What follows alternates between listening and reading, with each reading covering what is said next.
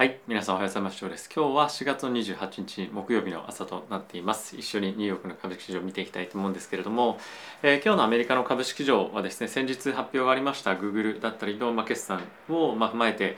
えー、大きく、まあ、Google だったり一部の銘柄売られていますけれども今日は、えーと、この、まあ、赤くなっている部分 Facebook ですが Facebook の決算が後ほどあります、まあ、この放送中にですね、え、決算詳しいことが出てくれば、え、カバーしていきたいと思うんですけれども、え、今日マーケット1日ですね全般的に、ま、非常にまあいいスタートダッシュも切れたんじゃないかなと思ったんですけれども、まあ、最後の約1時間2時間ぐらいですかね、大きくまた売り込まれてしまっていて、まあ、結局ナスダックに関しては、え、前日比でマイナスというふうに、え、なっておりました。え、この辺りやっぱり Google の影響だったり Facebook の影響 Amazon もですね、ま、マイナスだったっていうところもまあ一つあるとは思うんですけれども、ま、やはりあのマーケット全般として、え、先日ですね直近安値っていうところを割り込んでさらにまた今決算非常に不安定なところの中でディップで買っていくっていうところの動きは個人の方から、ま、結構入ってるっていうふうな、ま、話は聞いているものの、ま、やっぱりその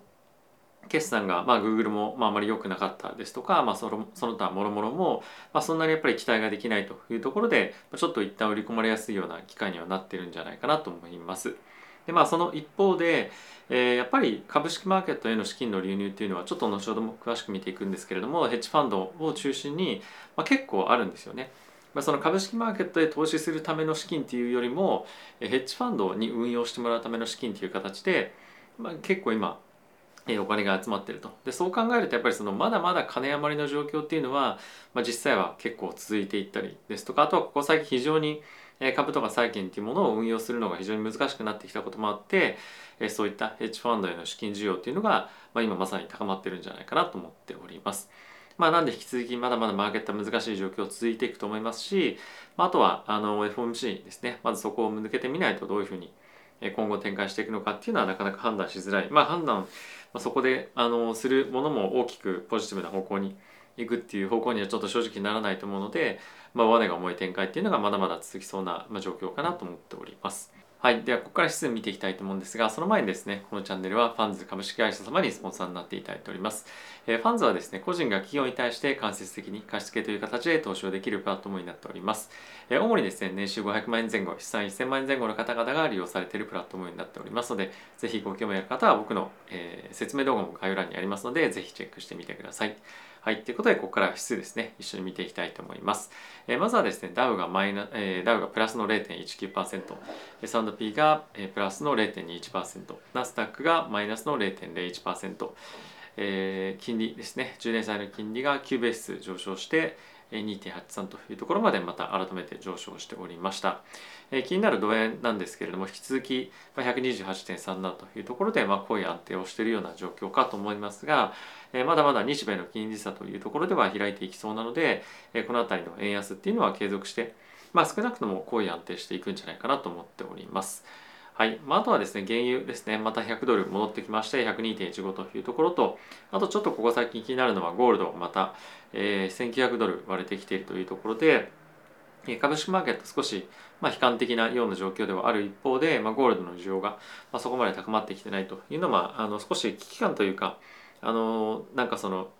避難みたいな資金の避難先っていうのが若干ちょっと変わってきそうな雰囲気でもあったりもするのかなと。まあこの辺りは少しもう少し様子を見ていきたいかなと思っております。はい、で今週の決算ちょっと一旦見ておきたいと思うんですが、え今日この水曜日ですね。えーとまあ、メタの決算が、まあ、あるというところで後ほど詳しく見ていきたいと思うんですが、えーとまあ、今晩というかアメリカの、えー、今晩の時間で、えー、ツイッターですとか、まあ、あとアップル、アマゾン、えー、あとは今日、おとといですかね、あの昨日かな、決算があったビザの、えー、まあ相方じゃないんですけどマスターカードとかもあるので、まあ、この辺りがどういうふうな決算出してくるかっていうのは非常に楽しみかなと思っております。でビザの決算やっぱ見てみると非常に消費だったりとか非常にも大きく戻ってきてる、まあ、トラベルも戻ってきてるということでえ消費自体はそんなに実際は悪くないのかなと思う一方でやっぱりアウトロックが今後どうなっていくかっていうのがまあ、ポイントになってくるかと思いますので、まあ、その辺を中心に今後も見ていきたいかなと思っております。はい、では、えーと、ちょっと気になるポイントいくつか見ていきたいと思うんですが、えまずはナスダックですね、まあ、今回マイナスで前日にマイナスっていうところで終わってしまいましたけれども、まあ、ここの辺りだ、えーまあ、つけていた3月、まあ、4月頭の直近安値っていうところを、えー、昨日割ってきていて、えー、またここがあの一旦ちょっと大きく上昇してきたんですけれどもまた上値を押さえつけられるような形で、えー、下落をしていると。でプラスもう一つ見ておきたいのが、えー、2年債の金利ですよね一旦ちょっと破くんでいるというかあの金利が下落傾向に一瞬入りましたけれどもやっぱりこの上昇トレンドっていうのは変わっていかないと思うので、まあ、この一つ、まあ、一休みみたいなのが今回あって、まあ、株価の下落とともに金利また上昇していくんじゃないかっていうのが、まあ、今のところの見方ではあるんじゃないかなと思っております。はい、あとはですねちょっと為替で一つ気になるポイントがありまして、えっと、これがユーロロシアンルーブルなんですけれどもちょっとあの見ていただければ分かる通り、えっとですね、ずっとロシアンルーブルがえっと、一旦ちょっと破くんでいたものの、まあ、その後ですねもうこの2年間ぶりぐらいの安値を更新したというところを、えー、に、まあ、ニュースにもなっていました。でこれどういうことかっていうと今ロシアからですねもろもろ原油だったりとか天然ガス EU の方が買ってますけれども、まあ、それがですね今どんどんどんどん対ルーブルでユーロが破くんでいくことによって、まあ、今ただでさえ、まあ、世界的に物価上昇してきたりとかしている中で、まあ、ユーロであの、もろもろの支払いをロシアからするとすると、まあ、ロシアに対して、まあ、するとすると、まあ、あのさらにあのなんていうんですかねユーロベースで見ても物価が上昇しているような状況になってきたりですとか、まあ、どんどんやっぱりそのヨーロッパ圏内の経済の弱含みっていうところが今非常に注目をされています。先日ツイートもしたんですけれども今、まあ、その物価上昇というところに加えてヨーロッパ圏内のえーまあ、リセッションへのリスクっていうのが非常に高まっているというふうにも言われているので、まあ、この辺りがマーケットへのインパクトとして、まあ、今後さらに注目されているようなポイントになってくるかと思うので、まあ、注視して見ていきたいかなと思っております。はい、でここからニュース見ていきたいと思うんですが、えー、とまずブルームバーグですね見ていきたいのが一つドイツがですね、まあ、EU 全体としてロシアからの原油の輸入というのを禁止 OK ですよということを発表していました。でこれはま一気にま原油を全部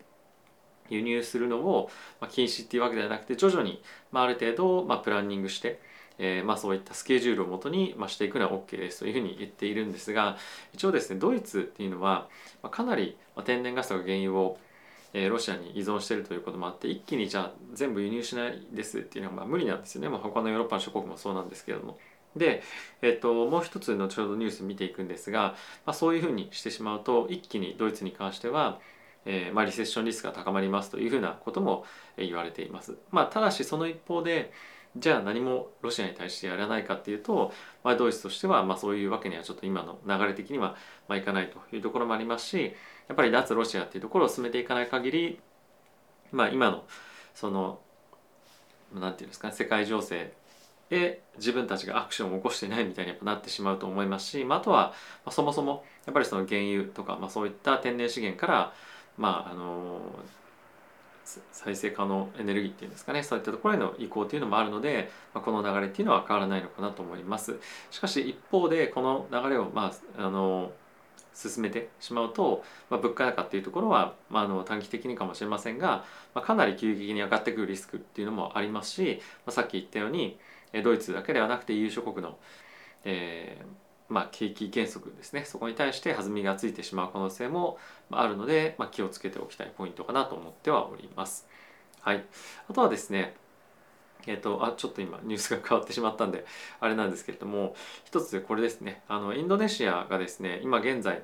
えー、彼らパーム油っていうのを非常に、まあ、大きく彼らの産業として突作っているわけなんですけれども、まあ、これがですね非常に世界の、まあ、食品事業だったりとかに、まあ、大きな影響が与える商品であるんですが、まあ、国内での需要がかなり今、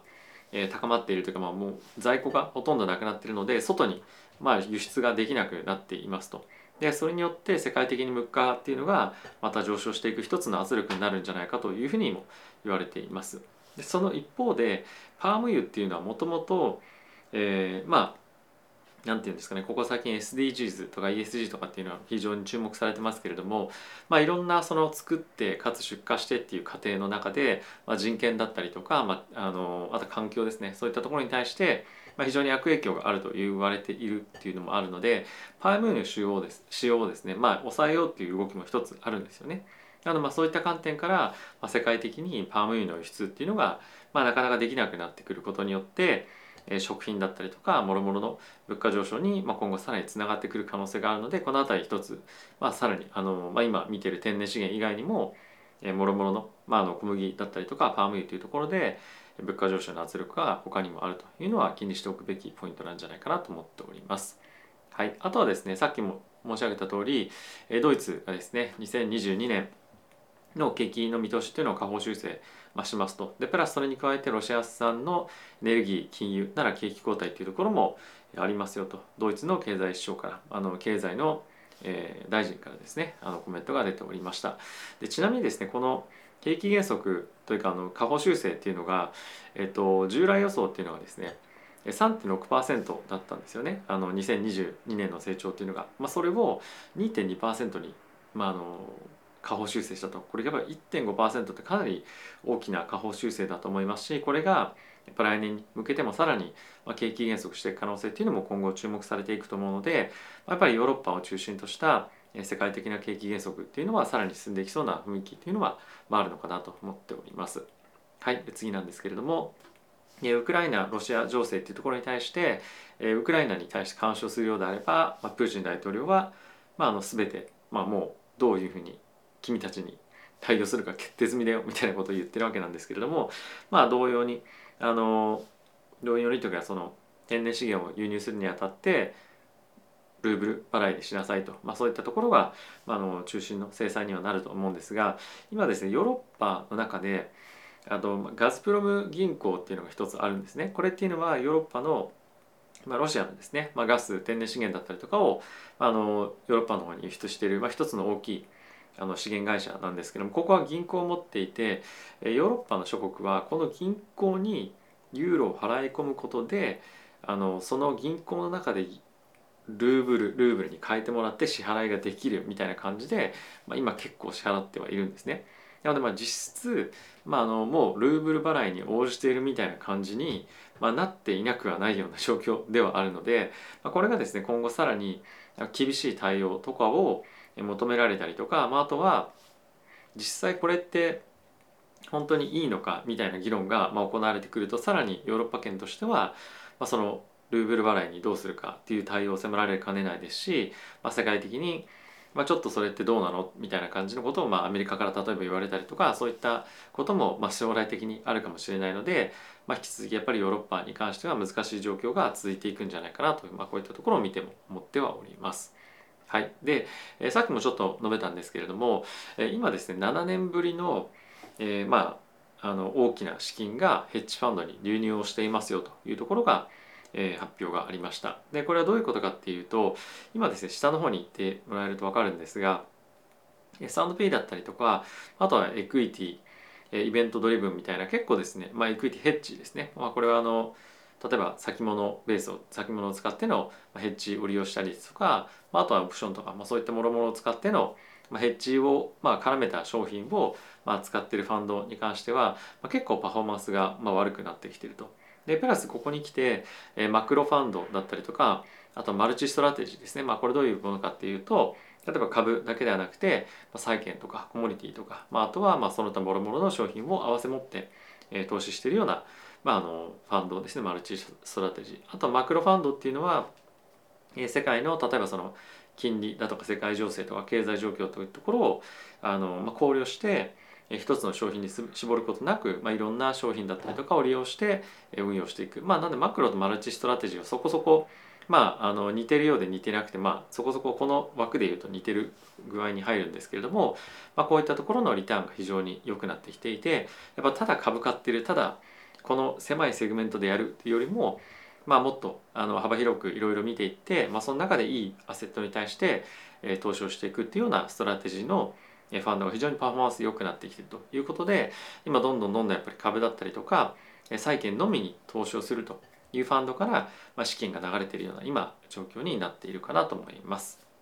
はい、なんでまああの金余りの状況が継続していることは間違いないと思うんですけれどもやっぱりその株式純粋な株式投資というところから資金が抜けている状況は継続的にまだ起こっていくんじゃないかなと思うので、まあ、この辺りをどう見るかっていうのが一つポイントかなと思います。やっぱりちょっと今かなりチャート的にもまたあの大きくディップしているタイミングでもあるので、まあ、短期で買いたいよっていう人も、まあ、いるかと思う一方でもう少し長いスパンで今年っていうところで見てみるとまだまだ下落するんじゃないかっていうところで、えー、見てる方もまあ非常に多いかと思うので、まあ、短期長期どういうふうなスパンで見るかによって、えー、取りたい自分の投資戦略っていうのは違うと思うんですが、まあ、一応こういったあの投資戦略が今好まれているっていうのは一つ、まあ、参考にというかあのトレンドとして押さえておくのも一ついいかなと思っております。はい。ということで皆さんいかがでしたでしょうか？ちょっと今の段階では、えー、まあ、メタの決算っていうのは詳しく出てきてはいないので、また別のタイミングで、まあ、取り上げるか、まあ、あのしていきたいかなと思っております。はい。というところで、久しぶりに東京に戻ってきて、この環境で動画撮影してるんでもですけれどもいかがでしたでしょうか？若干ですね、ちょっと自分で撮影のあのカメラを見ていてですね、ドバイ焼けしてるなっていうのがちょっと気になる ようなポイントではあるんですが今後も継続して皆さんにこのような形で動画配信していけたらと思ってますので今後ともぜひよろしくお願いいたします。ではまた次回の動画でお会いしましょう。さよなら。